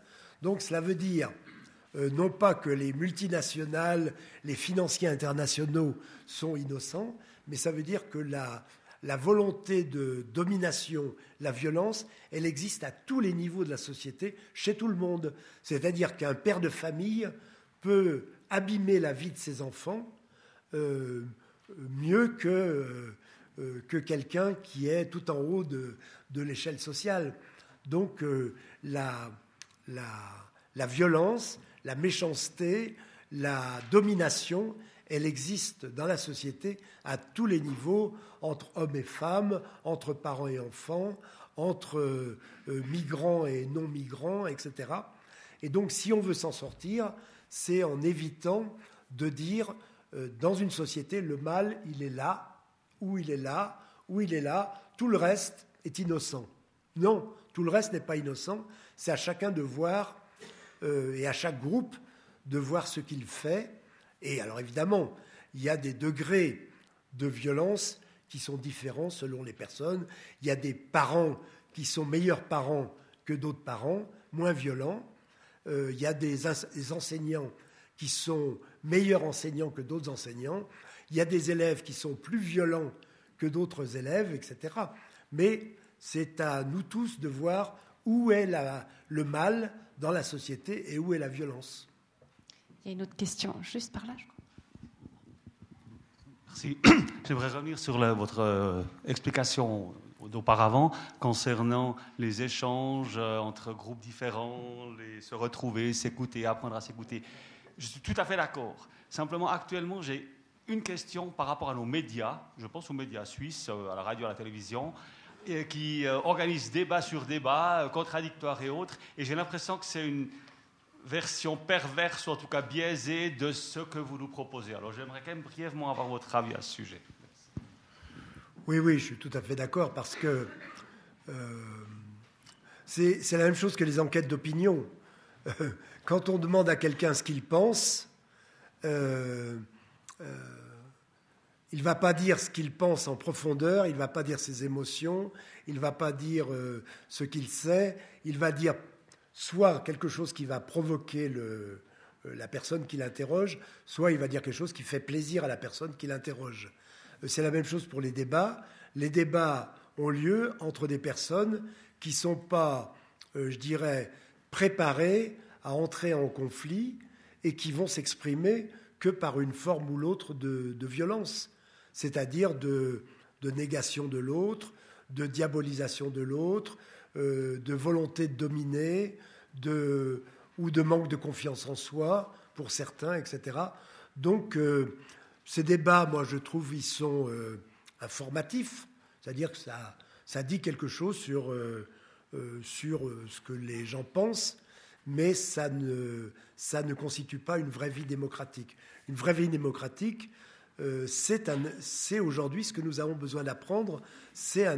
nous avons besoin de faire un apprentissage de la vie démocratique, qui n'est pas simplement de, donner la parole aux gens, mais c'est d'aider les gens à vraiment à dire leur vérité, c'est-à-dire encore une fois à avoir confiance en eux, à être capable d'être en conflit sans violence, être capable d'empathie, être capable de, responsabilité, de remise en question de soi-même, etc. Et ça, c'est un apprentissage, et je dirais que c'est l'apprentissage du, du 21e siècle.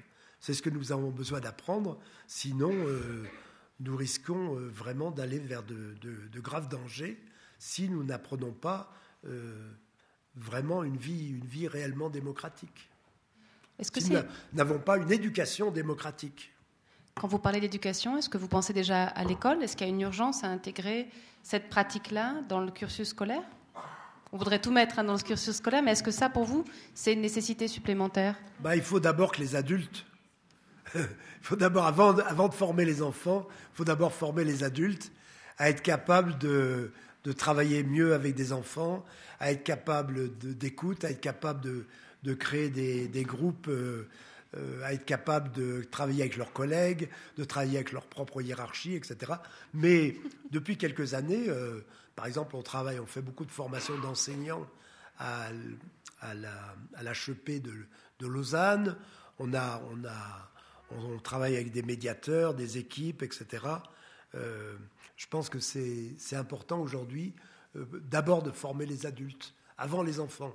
Parce qu'évidemment, si les adultes, parents, enseignants, travailleurs sociaux euh, sont formés à une vie démocratique, ils vont former les enfants. Donc il ne faut pas commencer par les enfants parce que je pense que c'est une erreur euh, de vouloir euh, former des enfants à des choses que les adultes ne sont pas capables de faire. Logique, imparable. Une autre question ici? Merci pour votre intervention. Euh, peut-être plus un, témoignage et puis une observation. Après presque 30 ans de, travail dans le social, dans des, des lieux communautaires, je, et puis aussi euh, à travers l'éducation euh, chrétienne que j'ai reçue durant toute mon enfance, je me rends compte que finalement, dans la gestion des conflits, dans la gestion des différences, euh, on nous a beaucoup éduqués, en tout cas en tant que chrétien, j'ai le sentiment, au processus de pardon.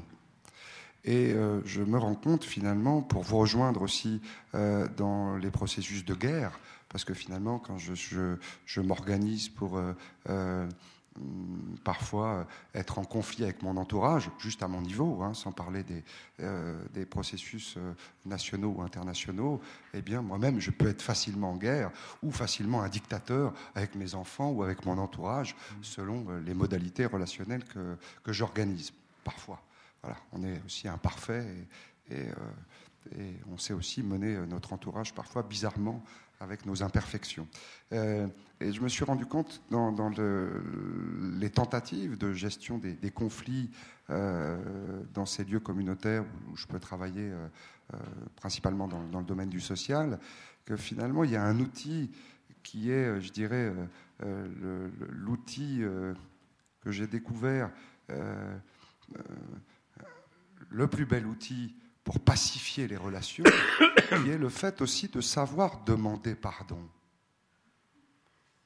Pardonner est une chose, mais savoir, euh, vous parliez de savoir se remettre en question, savoir aussi euh, euh, se tourner vers soi et pas être dans une victimisation, mais du coup de pouvoir aussi regarder les processus qui nous ont animés dans une telle ou telle situation et de pouvoir se tourner vers l'autre et de lui dire désolé, excuse-moi, il y a quelque chose qui s'est passé, j'ai mal, joué sur ce coup-là, pardonne-moi.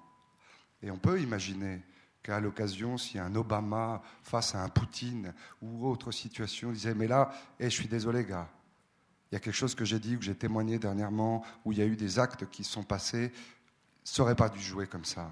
On n'aurait pas dû le faire. Eh bien, je pense que ce processus que de savoir reconnaître ses erreurs, savoir demander pardon à l'autre afin qu'il nous excuse, est un processus complémentaire et uniquement complémentaire au processus de savoir pardonner.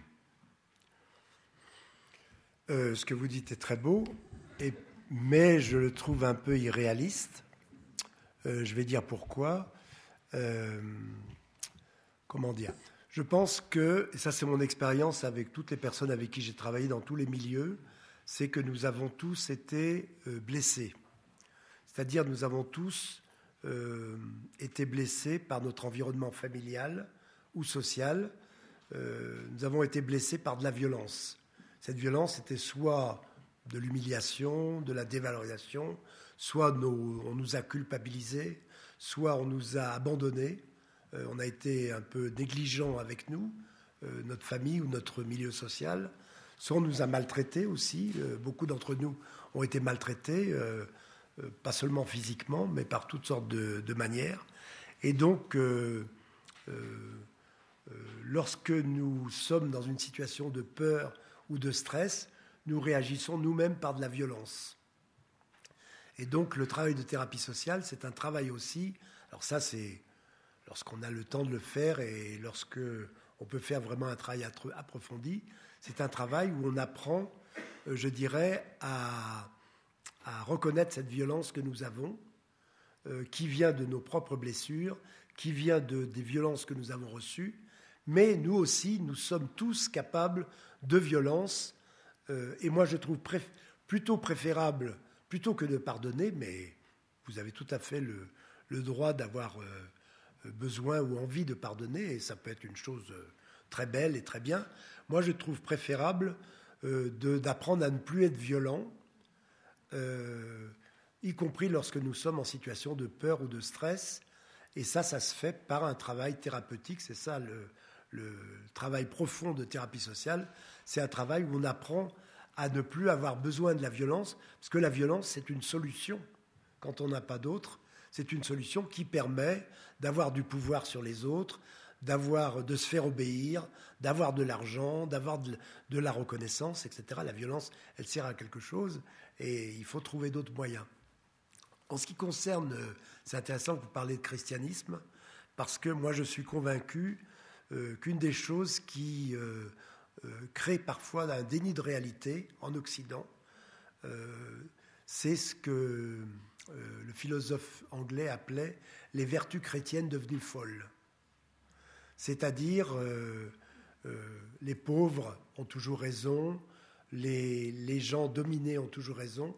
C'est-à-dire qu'on a, dans beaucoup de milieux, une, une tendance à identifier le bien aux pauvres, à identifier le bien aux dominés. Alors ça, c'est l'influence plutôt marxiste.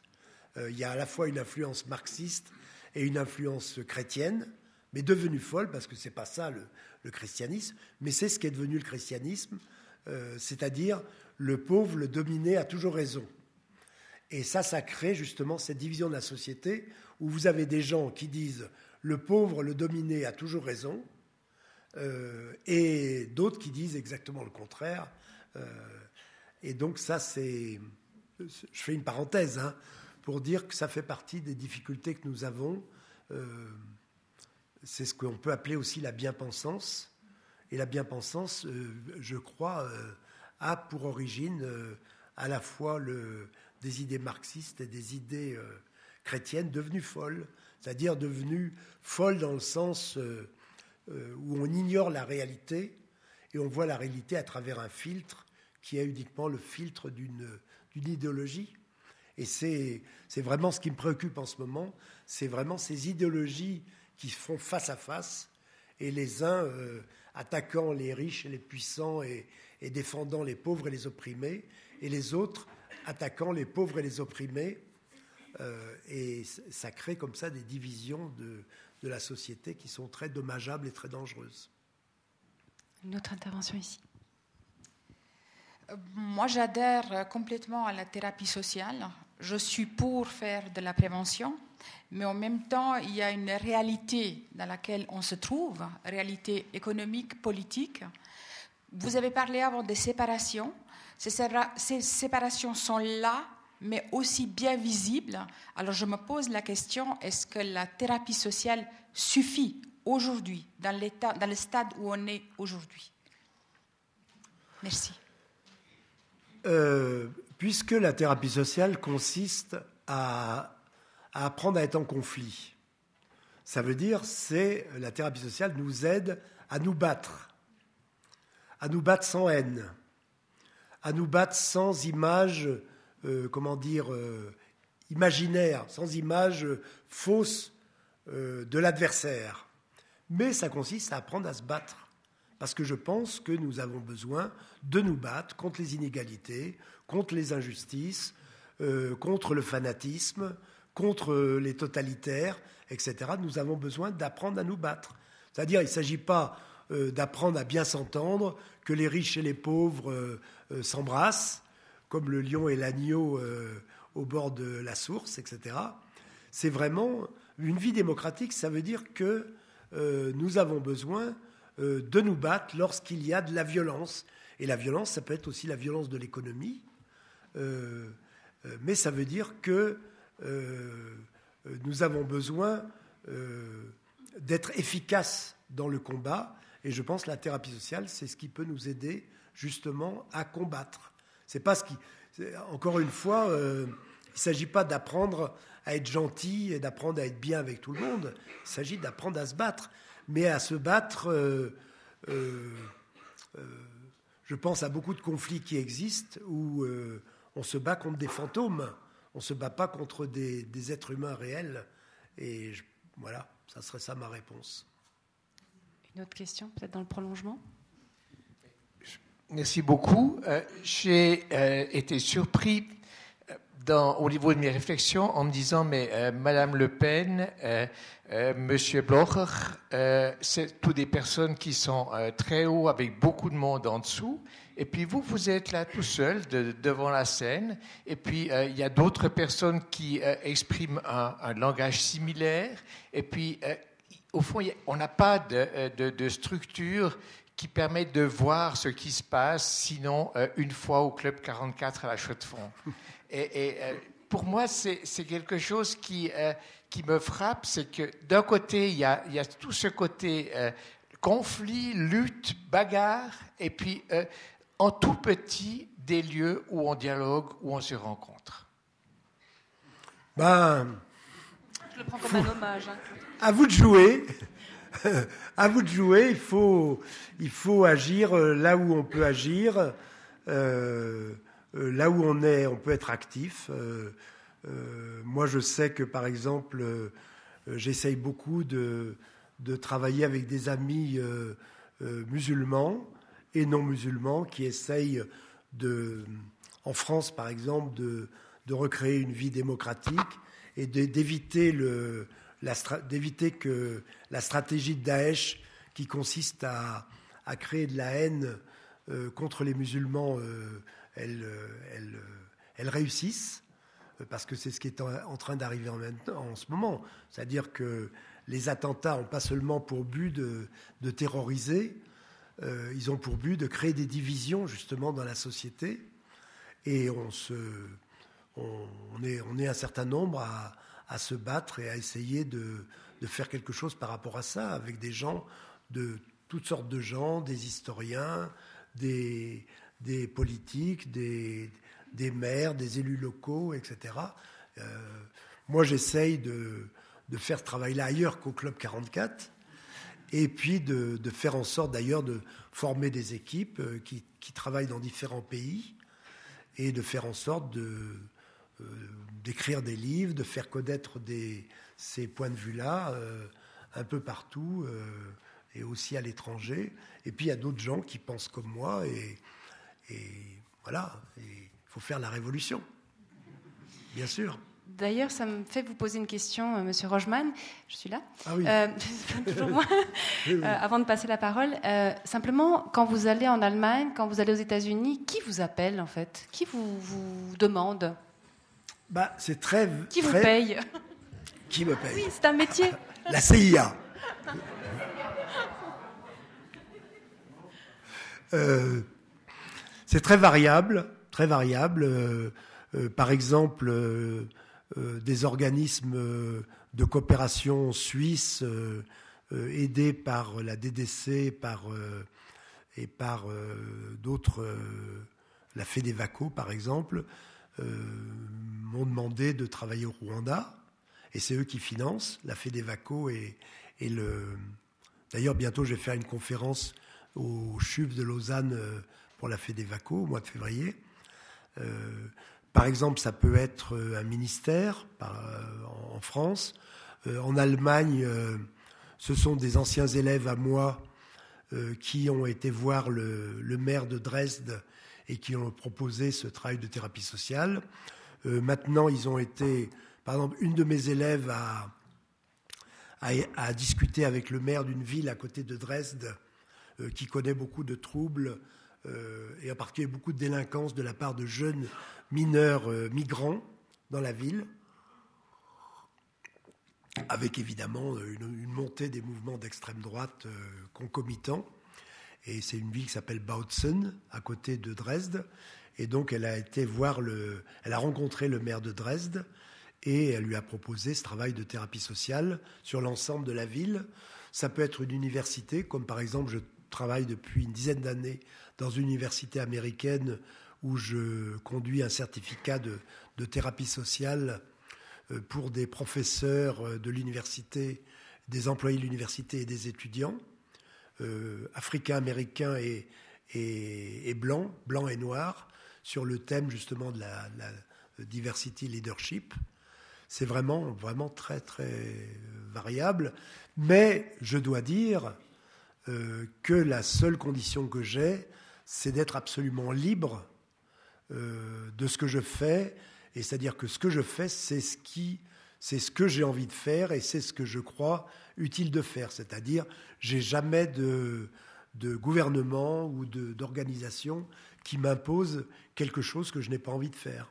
Et ça, je pense que c'est très, très important d'être euh, euh, totalement indépendant pour faire ce travail-là. Donc, je, je travaille avec des commanditaires qui sont encore une fois toutes sortes de. Ça peut être des associations, par exemple. Je ne sais pas, je me souviens d'avoir travaillé dans une ville euh, pour donner un exemple, d'une ville du sud de, la France qui s'appelle Nîmes. Et donc là, il y avait un groupe de femmes. Euh, une de ces femmes était une femme d'origine maghrébine et son fils avait été tué par les gendarmes. Et elle avait créé une association avec d'autres femmes euh, pour dire d'une part, on veut plus que nos enfants soient victimes de, la police, mais on voudrait aussi que la délinquance qui existe dans notre quartier, qui était terrible, elle s'arrête et elle voulait, avec des femmes, d'autres femmes, faire quelque chose. Souvent d'ailleurs dans les quartiers, ce sont souvent les femmes qui sont les plus, malheureusement, les, seules à être euh, actives, à vouloir changer les choses. Donc, elles, euh, elles ont entendu parler de moi par je ne sais plus qui, un, travailleur social quelconque. Je viens les voir, je discute avec elles, et on décide de faire un grand projet sur la ville Je vais voir le procureur de la République, qui était un homme très sympathique, qui a organisé une réunion avec le maire, le président du Conseil général, le chef de la police, ce qu'on appelle directeur de la sécurité euh, publique, etc. Et on a fait un travail qui était soutenu par l'ensemble des institutions de la ville, euh, mais qui était au départ demandé par un petit groupe de six ou sept femmes euh, maghrébines qui voulaient changer quelque chose dans leur quartier. C'est un exemple, mais tout est, tout est, c'est très très variable, très varié. Question ici. Oui, merci. Votre exposé suscite chez moi deux remarques. La première euh, et, deux réflexions. Euh, est-ce que vous pensez en tant que philosophe que le langage, notamment par la déshumanisation à travers les génériques, est un vecteur de grande violence Je m'explique, on parle les musulmans, les noirs, les blancs, et on connaît tous l'anecdote, j'aime pas les noirs, mais ton voisin est noir. Ah oui, mais lui, c'est différent, n'est-ce pas? Et puis, la deuxième remarque, est-ce qu'on a étudié les, les composantes qui conduisent des communautés qui vivent des fois pendant des siècles en parfaite harmonie à tout à coup passer à s'entretuer Oui, oui.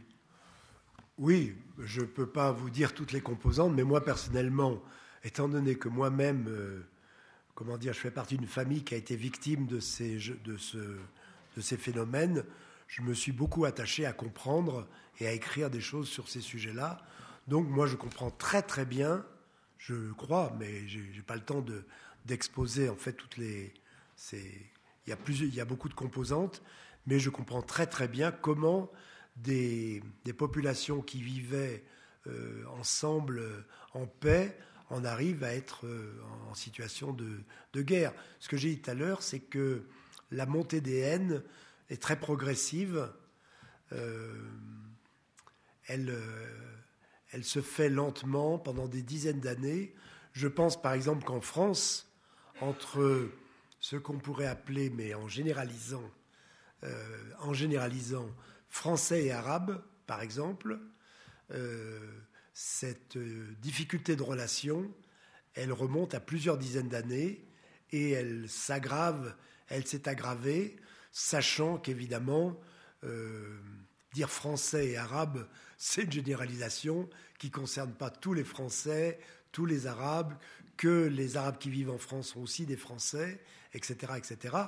Mais euh, je dirais ces haines intercommunautaires en France, elles existent. La raison pour laquelle euh, des gens en France votent Front National, c'est pas comme on, le dit quelquefois dans la presse, parce que les gens euh, en ont de leurs responsables politiques, parce que sinon ils pourraient voter pour Mélenchon.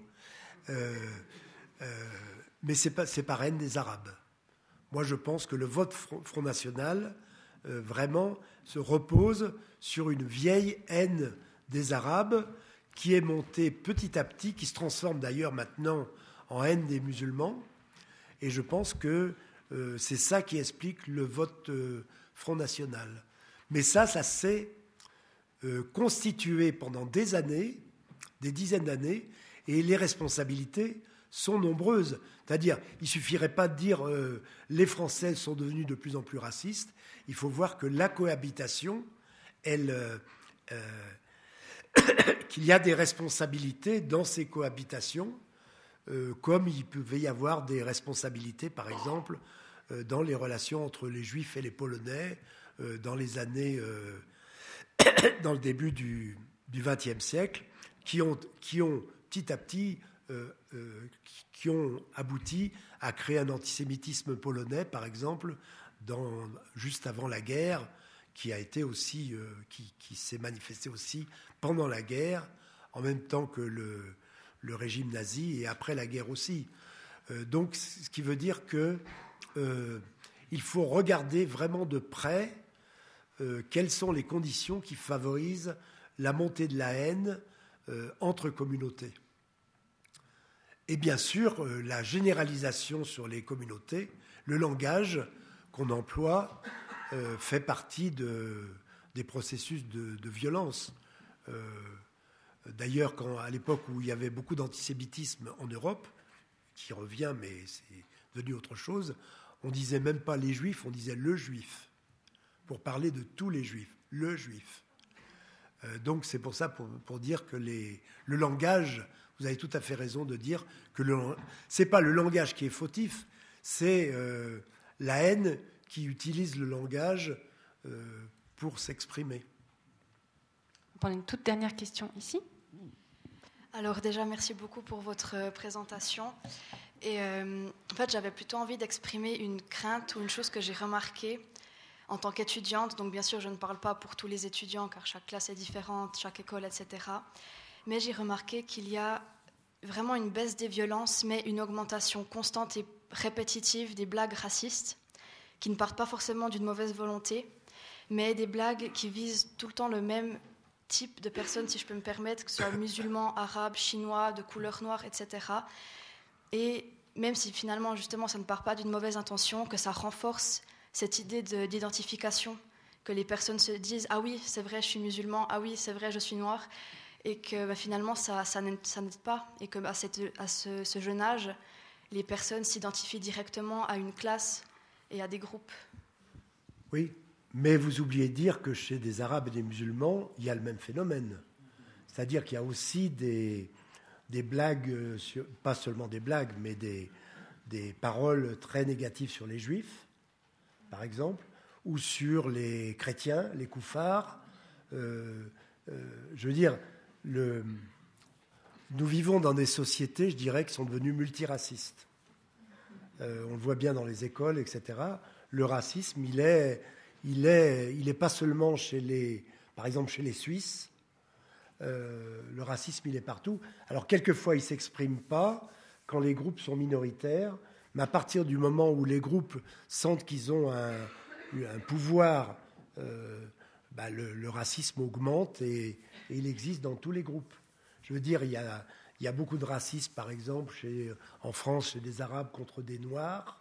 Il y a beaucoup de racisme de Noirs contre des Blancs, du racisme euh, d'Arabes contre des Juifs, du racisme de, de, Juifs contre des Arabes, du racisme de Blancs contre d'Européens contre des Arabes, etc le racisme et il faut se garder de, croire que le racisme est seulement un endroit et que l'autre endroit est indemne de racisme et seulement victime de racisme. Moi, je pense que euh, c'est une mauvaise direction de croire ça parce que euh, on culpabilise seulement une partie de la population et on, victimise euh, l'autre partie et, et ça crée encore plus de haine. On a dit pendant des années, ça c'est une femme, une sociologue euh, algérienne qui s'appelle Malika Sorel, et qui dit une des raisons des problèmes actuels en France, c'est qu'on a beaucoup euh, dit aux populations, euh, par exemple, qui venaient des pays du Sud, que les Français étaient racistes. Et on a tellement dit que les Français étaient racistes que ça crée beaucoup de haine contre les Français. Et cette haine contre les Français, elle se manifeste par des agressions, par de, par de la haine, qui amène par exemple des, des Français à être victimes, euh, beaucoup de Français, beaucoup de Juifs aussi, à être victimes d'actes et de paroles racistes.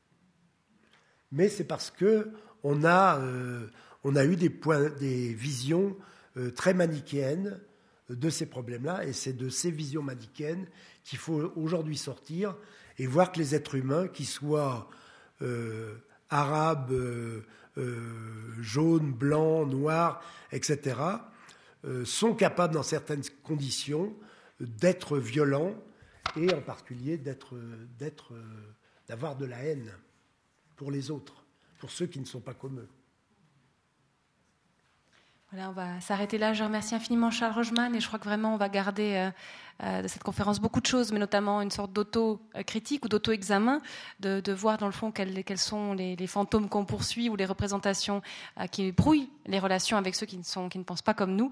Et je pense que ça c'est vraiment fondamental et je vous remercie pour cette invitation à une sorte d'hygiène mentale pour essayer de faire la part des choses. En tout cas, bah voilà, si vous souhaitez prolonger la discussion, il y a les livres qui sont là, il y a le bar qui est là pour discuter. Et puis, j'avais envie de vous signaler une conférence qui aura lieu le 11 mai Nous aurons, le plaisir justement d'accueillir deux historiennes, euh, Christina Koulori et Dubravka Stojanovic, euh, qui nous parleront de l'écriture commune d'une histoire des Balkans. Euh, parce que Dieu sait si cette après-guerre est, encore compliquée. Et je pense qu'il y, aura quelque chose de commun entre une pratique, alors très spécifique, du côté peut-être de l'intellect, mais on sait que l'histoire euh, telle qu'elle s'écrit a un impact sur nos propres représentations, les représentations de nous-mêmes, de notre identité. Et on sait que cette identité peut être féconde ou destructrice. Euh, donc voilà, le 11 mai, notez-le notez déjà dans, votre agenda. Et puis ben voilà, merci infiniment Charles Rogeman, euh, longue vie et que, que, cette thérapie sociale soit une véritable épidémie. Je crois qu'on en a besoin. Merci à tous de votre participation.